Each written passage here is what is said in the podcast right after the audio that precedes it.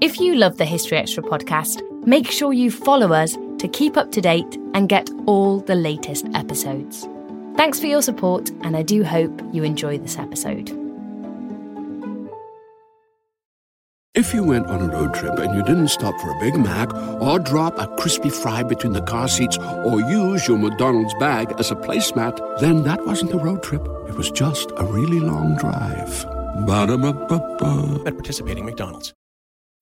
When you need mealtime inspiration, it's worth shopping Kroger, where you'll find over 30,000 mouthwatering choices that excite your inner foodie. And no matter what tasty choice you make, you'll enjoy our everyday low prices, plus extra ways to save, like digital coupons worth over $600 each week. You can also save up to $1 off per gallon at the pump with fuel points. More savings and more inspiring flavors make shopping Kroger worth it every time. Kroger, fresh for everyone. Fuel restrictions apply.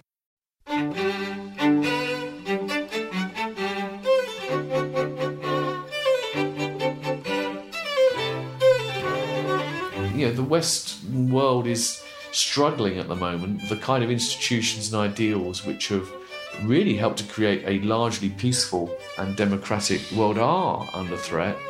And I think there's an argument that we can't just rely on the old resources and that maybe some of the resources we need could come from elsewhere. So that might sound a bit like, you know, colonialism all over again. We're going to raid them for their resources, but it, it's not. It's not a raid. It should be. It's a two-way kind of trade for sure. That was Julian Baggini talking about how studying the history of global philosophy might help us in today's world. You're listening to the History Extra podcast from BBC History Magazine. We're the UK's best selling history magazine, available in print and several digital formats all over the world. Find out more at historyextra.com forward slash subscribe or look out for us in your digital newsstand or app store. Hello and welcome to the History Extra podcast. I'm Rob Attar, the editor of BBC History magazine. In today's episode, you'll be hearing from the philosopher Julian Baggini, whose latest book, How the World Thinks A Global History of Philosophy, explores the way people have thought from ancient times to the present. Putting the questions to him was Justin Champion, Emeritus Professor in History at Royal Holloway, University of London. Here's how their conversation went. Well, I'm Julian Baggini, and I'm a writer and philosopher, and my new book is called How the World Thinks. Hello, I'm Justin Champion. I'm fortunately retired, but I was a history uh, professor of history of ideas at Royal Holloway, and I continue to be very interested in the history of history of ideas. One of the first questions that sprung to my mind, and this is before we get into the sort of conceptual detail, is who is this book for? We have this idea that this this so-called mythical, intelligent general reader out there, someone who's just curious about the world and ideas, philosophy, know, history. Obviously, the same with history.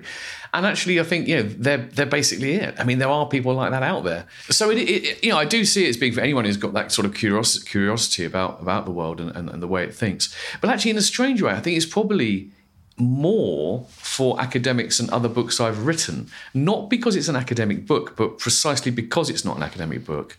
Because academia, for various reasons, some good, some bad, rewards narrow specialism. And as a result, you know, you often don't even know people outside your own period, let alone your your culture. So actually, I think there's an increasing kind of embarrassment within academic philosophy in the English-speaking world. They don't know as much about things outside of their tradition. And I suspect some of them, perhaps guiltily, with a different dust jacket on, might have a look through this. And, and really just give them starters, because this really is just about starters. I mean, in no way is it, am I pretending to be comprehensive or exhaustive. In the introduction, I say something like, it's about what you need to understand to begin to understand. It's that kind of entry point into these hugely rich and diverse traditions. I, that's one of the things I found most compelling about the book. That a little bit like Melvin Bragg's In Our Time, th- these are beautifully crafted essays that give you an in into the history of um, Chinese philosophy or the history of uh, Indian philosophy. And it made me think, a little bit like in my own discipline, straightforward history, there's a movement to do something called public history And I wondered whether this is one of the first serious attempts to do the public history of philosophy. Um, I think that's true. I mean, to say it's the first is always a dangerous thing to say. Um, there's a hugely ambitious project being done by Peter Adamson, who's doing this massive podcast series. It's into like the 370th episode or something mad, which is like History of Philosophy Without Any Gaps, it's called. And it covers the whole world. I mean, that is compendious. And, and that's very good. But then very few people have the stamina to sort of go through it all. Um, but you're right, there isn't much. And also in the English speaking world, actually, there hasn't been that much interest in history of philosophy. We've tended to study philosophy very ahistorically, which I think has been a great mistake. So, you know, the, the cliche about this, which is partly true, is that people read Plato as though he had written a paper for the journal Mind, you know, the contemporary thing. And people don't think they even have to understand anything about the Athens of the time or how it was different. And when he starts talking about, you know, demons and gods, people just say, well, we'll just put that to one side. That's just him being poetic. So it, one of the reasons why there hasn't been a lot of it is that philosophers themselves have not been sufficiently interested in the historical dimension of their subject.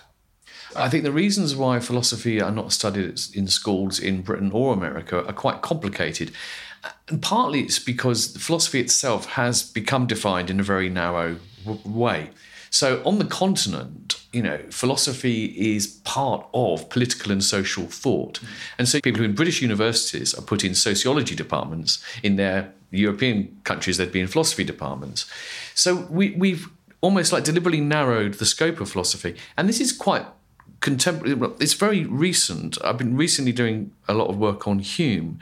And David Hume, 18th century Scottish Enlightenment philosopher, he wrote his philosophical works, which we study now. He also wrote essays and he also wrote history. And these essays and histories are generally ignored. And they're seen by a lot of people as like him losing his focus on his philosophical work.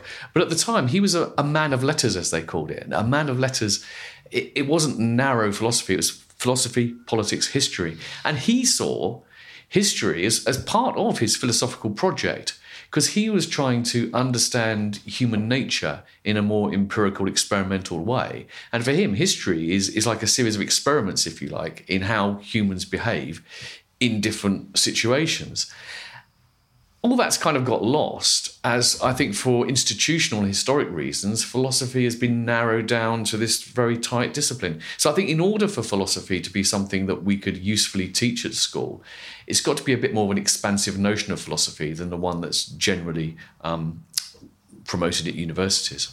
No, I think that's exactly right. And I know from my own you know, personal bitter experience, when having been categorized as a historian of ideas, you didn't fit into history departments who thought it was all too conceptual, nor philosophy departments because it was all a bit waffly and historical. And, you know, I, I took great joy in reading this book because, to my early modern mind, it's very much an early modern project. And, you know, post Renaissance, there is a very thriving history of the history of philosophy. So people like um, Thomas Stanley are doing these epic histories of philosophy that go back to, I mean, they know very little about China and India, but they have a little glimpse, and they certainly know about the Chaldeans and the Egyptians.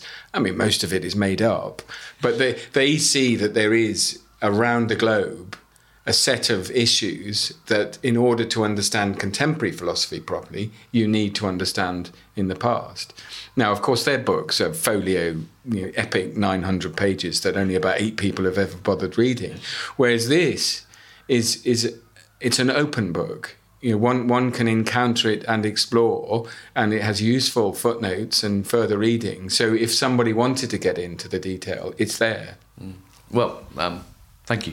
um, uh, but I mean, there might be something to follow up on that. I mean, it interests me what you say about as historian of ideas not really fitting into to either category.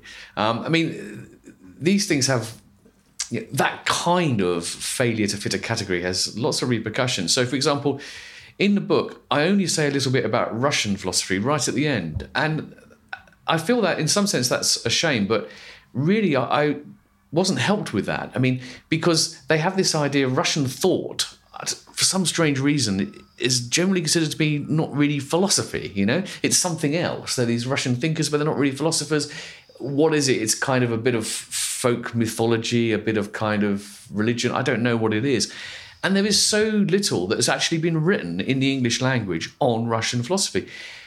But it seems to me really important. The little bit I did glean, um, largely thanks to the work of Lesley Chamberlain, who wrote a wonderful book called Motherland on, on Russian philosophy, is that actually, again, understanding this Russian philosophy tells you quite a lot about the Russia of today.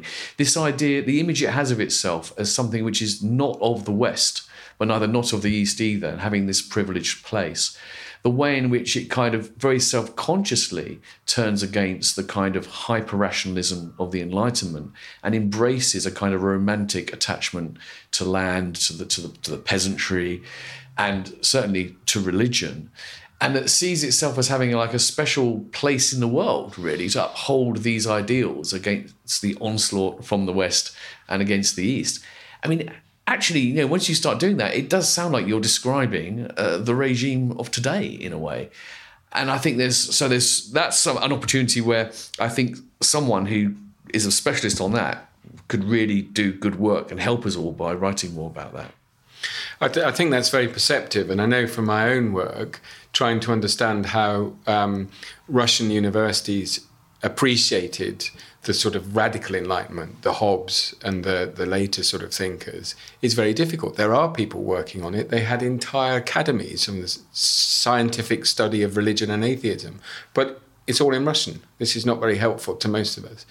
Um, can I ask you a more sort of focused question? And you mentioned it in, in your comment just then. Throughout the book, the Enlightenment gets a, a bit of a bad um, sort of reputation.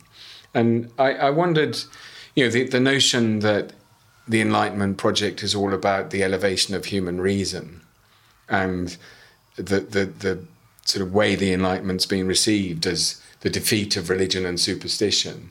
Do, do you think there are any possibilities for using the Enlightenment? And I'm thinking of the Todorov type, you know, why the Enlightenment still matters.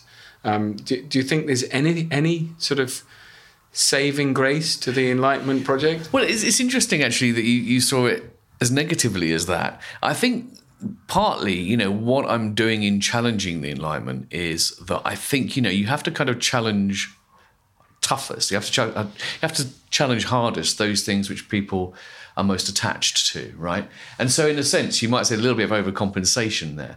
But actually, what I'm most critical of is ways in which certain Enlightenment ideas have been taken up by the broader culture in, I think, a crude way. I think the original Enlightenment thinkers were often spot on and they completely failed to conform to the stereotype of those who would diss it. So, for example, you know, John Gray is one of these sort of very vocal critics of the Enlightenment, and he talks about this naive idea in human progress and so forth. But, you know, as Jonathan Israel, who you mentioned, points out, that's actually not the case at all. They were very aware of the fact that progress was fragile, it could be reversed.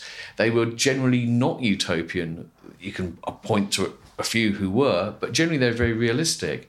And Hume, you know, for me, Hume is the, the one of the greatest philosophers in history, along with Aristotle.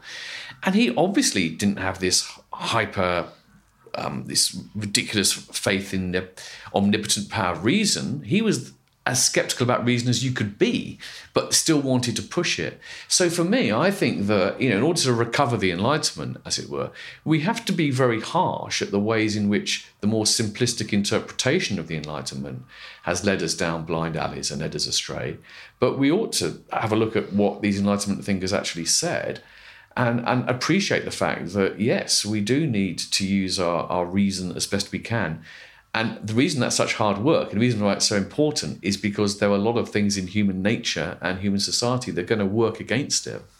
No, I, I, I think that's a very fair defense of what you've said. And I, I think some of the sort of meta narratives around enlightenment, progress, rationality uh, have done the enlightenment a massive disservice. I completely agree. And, and you know, it, it, I would include, in fact, Jonathan Israel's accounts as sort of over egging the argument because as soon as one starts looking at some of the more minor non canonical texts, Bernard Picard's um, you know, the book that changed the world, according to Margaret Jacob, account of the religion and customs of the world is is spectacular. It would fit in. It would you know provide beautiful illustrations for your book because it, it encounters all of those other cultures the Chinese, the Indian, the Brahmin, the Japanese, the Mexicans.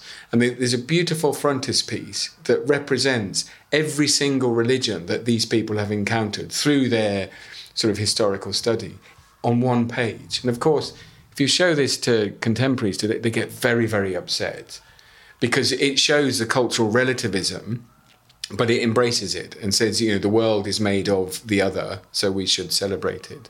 And I, you know, I can see that the sort of project you've captured feeds into that you know, enlightenment interest in the other and gives flesh to it. Well, it's interesting, but you use the phrase cultural relativism, mm. and, and I suppose I, I do want to draw back from absolute relativism. I would rather defend what Isaiah Berlin called pluralism. And there is an important distinction there because if you're a complete relativist, what you're really saying is that nothing's better than anything else, there's no right or wrong at all. And I think that can't be right. I mean, you know, we've abolished slavery. Well, we've abolished certain forms of slavery, and we're still worried about the forms of slavery that still exist. And that's because there is no uh, possible world in which slavery is morally acceptable. But although there are certain things which are wrong, the list of ways of living which are perfectly acceptable and allow human flourishing it's more than one, right? And I think that's an important aspect. So, w- one value, I think, of examining these different philosophical traditions, particularly their moral and ethical and political principles, is to understand that, to understand that, you know, there isn't just one model for how human beings can, can flourish. And also, though, to use these things as kind of mirrors back onto ourselves. Because actually, you know, sometimes you have to make choices. You know, if you have a society which sort of puts at its heart communitarian principles and likes to, you know, makes its priority that kind of social harmony, it is going to lead to a trade off in terms of individual freedom. So you can't have everything. That's what pluralism entails. The tragedy of pluralism is there's more than one good way to live, but you can't live all of them at the same time. The same, but at the same time as that, it's also true that you can use your awareness of what's good in other traditions to perhaps sort of mitigate some of the excesses of your own. And I see that as with individualism. I don't think the the West should give up on the idea of individualism. I think it's been extremely helpful. It's been very liberating. But a lot of people would say there are excesses of individualism, and a lot of people are worried about them. And I think, you know, seeing alternative values such as the Confucian idea of harmony gives us a resource to try and correct those excesses. No, I, th- I think that's very perceptive. And, and one of the issues, you know, the language of skepticism and relativism comes with a huge baggage. But in the early modern period, for example, there are figures like Herbert of Cherbury, almost banned from any sort of curricula because he's odd. But his view was let's look at the whole world and see how they represent God or virtue or morality and learn from them. So he produces, again, very tedious books, The Religion of the Ancient Gentiles. But his principle was these are all people doing the same thing in different ways, and we can learn from them. Um, he had slightly bonkers um, view that all religions were fundamentally right and they're all the same. We're all worshipping God or the sun or whatever. And he had a very elaborate sort of philosophical underpinning for that. But into the 18th century, of course, the Enlightenment picked up on this and said, look, look, there's loads of old rubbish everywhere. It's all rubbish. Get rid of it. So it, it's and that's what I find so fascinating about your book. It's about reception as much as anything. We need to learn, which means we need to take seriously these other sort of human, conventional accounts, and that's all we have.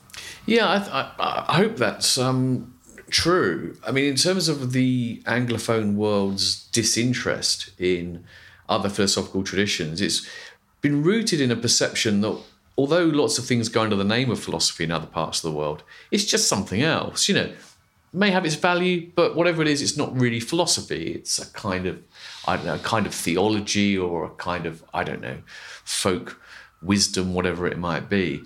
But I think that's terribly, uh, what can I say? The problem with that is that you know if you're genuinely philosophical, then I think there are certain things that are of interest to you, namely what can we know, how can we live, what sort of beings are we, and if you're being philosophical, you should be questioning all your assumptions about that, how you think about it, what you take to be, you know, your, your axioms. So when you see other traditions approaching those same questions in very different ways, rather than saying, well, that's just therefore not philosophy, you should be thinking, well, you know, maybe the way we conceive of philosophy might be a bit narrow. Maybe it could be expanded. Maybe we should look further. So that kind of curiosity is is very sad that it's been lacking. And I'm a bit embarrassed in a way to admit this because you know I'm 50 now, and it's taken me a long time to get round to this. So for the for the majority of my life, uh, doing philosophy, I too kind of had that sort of feeling. But one of the bits I really enjoyed were the little illustrations you have about um, the project of philosophy being reconciling integrity and autonomy. Um, have I got that right? The, the, uh, intimacy and integrity. Intimacy, yeah, yeah. yeah. With, with, which I think, you know, in one sense is the big philosophical problem that we all confront today. Well, you know, this is one of those books where I'm standing on the shoulders of giants, standing on the shoulders of other giants. And, you know, it's not um, about my own original interpretations um, and trying to join the dots. And what you've just referred to, I, I say in the book, I acknowledge it very clearly, is something from Tom Kasulis. Tom mm. Kasulis is a a wonderful comparative philosopher who works on Japanese thought mainly. And he just has this knack time and again. I mean, I worried I was over quoting him because so often he puts things so beautifully and clearly and he really gets it. So, for example, one thing, you I'm talking about the book quite a lot, book festivals and things, and I end up always quoting his line that what you've got to remember is that it's not that these traditions are all completely other and the completely alien it's rather what's foreground in one culture is background in another and vice versa so you know when you see something in another tradition what you're often seeing is something that's kind of there in the shadows in the background in your own but is is not sufficiently analyzed or not put in the foreground the distinction between intimacy and integrity is his. Now, although it's beautiful, I think the, the language perhaps is a little bit hard for people to, to, to, get around. But he's basically saying this there are two sort of different orientations for the way you think about the world and approach it. One is that way of looking where things are kind of break, broken up into their constituent parts. So that's the way of thinking in. Uh, science, contemporary science, the atomistic view, reductionist view, break things down. And it's kind of the way we nowadays tend to think about individuals. You know, so Margaret Thatcher famously said there's no such thing as society, only individuals. And of course, you know, people defend her by saying that she wasn't really saying there's no such thing as society. She was simply saying society is what you have when you put a load of individuals together. That kind of fits our sort of paradigm. But there's another way of looking at things in which actually we know that everything is related, and it puts those relations in the foreground rather than the background. So it's not that you start with little individual items and then they're related. Rather, everything exists only to the extent that it's related. And human beings are like that. And again, it doesn't take much thought to realize there's obviously something very importantly true about that. I mean, if I think about who I am, you think about who you are, you can't even begin to make sense of that without understanding family, parents, society, people you grow up in. You know, it's it's built into who you are. And actually, the scientific worldview as well. It's very interesting to me that science in recent decades has been making a lot of progress where it's moved a little bit away from the reductionist paradigm. So, systems biology, for example, is a hot research area because people are realizing you can only go so far when you analyze things in terms of their discrete elements. And that actually, when you look at how they behave as systems, you get a different understanding. So, yeah, it's a wonderfully clear and lucid way of looking at things. And the other beauty of it is, is this is a, you can't say one's better than the other. That's the point. You somehow need to be able to look at the world in both ways. And sometimes one way is more appropriate than the other. But the best is where you can kind of shift between the two, I think. So I'm, I'm hugely indebted to Tom Kasulis for that and many other things. This episode is brought to you by Indeed. We're driven by the search for better, but when it comes to hiring, the best way to search for a candidate isn't to search at all. Don't search, match with Indeed. Use Indeed for scheduling, screening, and messaging so you can connect with candidates faster. And listeners of this show will get a $75 sponsored job credit to get your jobs more visibility at Indeed.com slash History Extra. Just go to Indeed.com slash History Extra right now and support our show by saying you heard about Indeed on this podcast. Terms and conditions apply.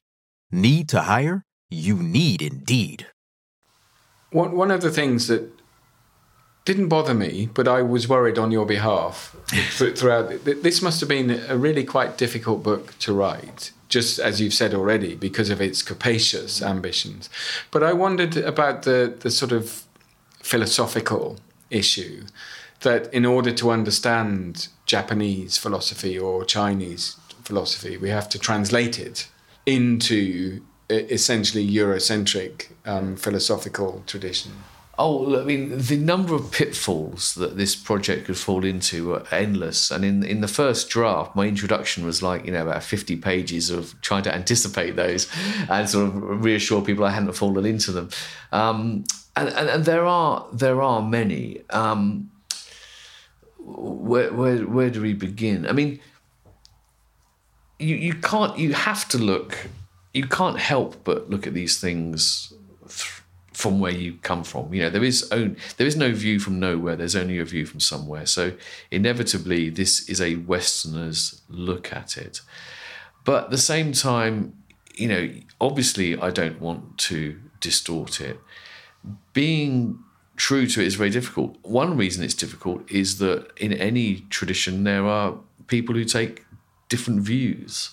Um, if you was to ask sort of 10 Western philosophers about Descartes, you would get different answers. So, you know, I know that some people are going to stand up and say that's not right, but I'm I'm comfortable that in hopefully in every single case, people who say it's not right will be expressing a view which is a legitimate view, but wouldn't be the dominant one. All I could do was work with the people who knew. You know, I interviewed a lot of people for the book and they were experts in the field, often people who lived and worked in the countries I went to. I kind of allowed them to speak, and a lot of what I say in the book is actually directly quoting them. And as far as possible, I also, you know, ran the drafts by people to check I'd, I'd got it right. Um, I can't do any more than that. Um, I think that one, as a reader and a writer, has to have a certain humility about this, which I tried to get over in, I think, early on. You know, let's not kid ourselves that you can read this book and become an expert. Let's don't pretend you can understand Chinese and Japanese culture just because you've read that. Going back to what I said before, it's what you need to understand to begin to understand. And I think as long as you have that, it's a, in a strange way. You see, the book is both hugely ambitious and extremely modest it's um, it's obviously ambitious in the scope and trying to cover this huge range might seem hubristic, but also it's extremely modest for that reason because it, it's about telling us that be aware of what we don't know, be aware of how little we can know, and just use this as a way in. Mm. I do in various parts of the book try and sort of make it clear where there are bones of contention within the traditions. In particular, I think um, I had to be very careful in two areas in particular. So, the philosophy of the Islamic world, do we even call it Islamic philosophy? Mm. You know, there is this kind of debate about whether or not after this so called golden age in the Middle, middle Ages, uh, where of Avicenna and Averroes, basically Islamic philosophy lost its way and became just theology and the philosophy got lost, or whether that is a, a kind of a Western distorted way of looking at it, which is just a response to our kind of intolerance for a religious dimension. There's a dispute there, and I try and show both sides. Similarly, in Indian philosophy, actually, I mean, in Indian philosophy, there are people who take um, great pride in the fact that it doesn't distinguish itself from religion, that it, you know religion and philosophy are kind of one, and that's its great joy. There are others who think that that's a kind of caricature, and that saying that Indian philosophy is infused with religion is a way of dismissing it and of not doing justice to its its rich tradition of thought. And again, that's a, a, a dispute I try and explain a bit in the book so that people can understand there are different views there. Now, one thing that becomes very evident if you look at even superficially the history of Islamic thought um, is that first of all, there's great diversity and richness there. No matter what you may say about it, you know, they're not all in one voice. And yeah, there's very complex, rich, original thought going on. It's not a monolithic uh, culture at all. And you know, at various periods in different places in the Islamic world, you have seen more open and more closed societies, just as we have had in Christendom. And I think that one of the most important things is to is to recognise two things which might seem to be slightly in contradiction. It's that we don't have to imagine that what Islam has to do, or the Islamic world has to do, is what the Christian world did in the Enlightenment exactly. You know, a lot of people say there should be this Islamic Enlightenment. Well, to a certain extent, there may be some truth in that, but the idea that's going to be a mirror image of the Western Enlightenment seems to me false. I think we have a much more optimistic, much more realistic sort of view, perhaps, of uh, how the West and the Islamic world cannot have this clash of civilizations by looking at how within Islam itself there are lots of ways of thinking which are extremely tolerant and open and we can coexist with. So, you know, it's both. I think there's this balance which I'm trying to advocate all through the book, which is between both fully acknowledging where there is difference, but not making so much of that difference as to shut down the possibility of mutual understanding and and coexistence. You know, can't just pretend everyone's the same, but nor can we sort of like make out everyone's so different. We're heading for the rocks. You know. Do, do you see your project as having any political edge? Well, that's an interesting question, isn't it? Because you know, um, I hate to sound like a philosopher, but there are many different sort of uh, meanings of the word political, mm. aren't there? I guess if we're being honest, I guess it. I guess it does. Yeah, I mean, it's interesting about whether the book is is timely um, because I wasn't thinking this. The world needs this book right now because it's a time in which it seems nationalism is on the rise, national borders are being closed. There's this kind of nativist surge in many different parts of the world, and therefore, what we need is more sympathetic understanding of other cultures. But actually, that is probably kind of right. You know, I do, I do think we need to, at this time, resist that's the political element, resist this move towards insularity, nativism, and, and nationalism. And so, from that point of view, it does have a, a political dimension. I think that, you know, f- philosophy is only one aspect of that. You can achieve similar things through music and art. But you know, whenever anyone has a sympathetic and positive encounter with another culture, it chips away at those kind of forces of nativism and nationalism. And you know, philosophy is something where we haven't had a lot of it. You know, we are used to kind of celebrating the art and and that kind of the artistic culture of other countries, um, their cuisines, uh, their architecture, their literature, but but not their ideas. And I also think it's very important because you know actually you know for our own sake as well, you know the Western world is struggling at the moment. Um, the kind of institutions and ideals which have really helped to create a largely peaceful and democratic world are under threat. And I think there's an argument that we can't just rely on the old resources and that maybe some of the resources we need could come from elsewhere. So that might sound a bit like, you know, colonialism all over again. We're going to raid them for their resources, but it, it's not. It's not a raid. It should be. It's a two-way kind of trade for mm. sure. And you just made me think as you were speaking that, you know, to steal and invert Marx's favourite statement about philosophy, um, what, what your argument seems to me to be that in order to change the world, we need to understand it first. And that, that's not just the European world, the world.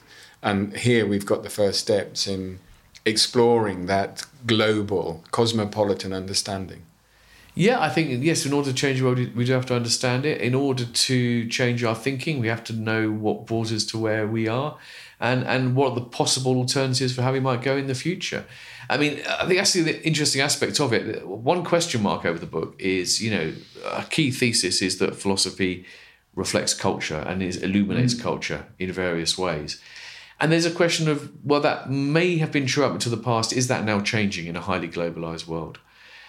and I think I, I, I'm not certain about that. I, my, my, my sense is that cultures are more resilient than we think, and it takes a lot more time. You know, just importing jeans and Coca Cola and sort of MTV doesn't change a culture fundamentally overnight.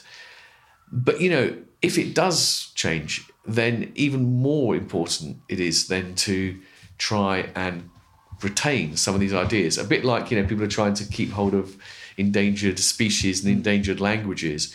If these ways of thinking of themselves endangered because we're creating this homogeneous sort of world, then we need to start, you know, collecting those ideas before they get forgotten. That was Julian Baggini in conversation with Justin Champion. How the World Thinks, A Global History of Philosophy, is out now, published by Granta. And you can read a written version of this interview in the latest edition of BBC World Histories magazine. Look out for it in all good retailers or find out more on historyextra.com. And that is about all for today, but we will be back on Thursday when Catherine Hanley will be talking about Empress Matilda. Thanks for listening to this History Extra podcast, which was produced by Jack Fletcher. Do let us know what you think about this episode by emailing podcast at historyextra.com and we might read out your messages in future editions. Alternatively, why not keep in touch via Twitter or Facebook, where you'll find us at History Extra. For more great history content, don't forget to visit our website, historyextra.com, which is full of history articles, quizzes, image galleries, and more. Plus, it's where you can download hundreds of previous episodes of this podcast.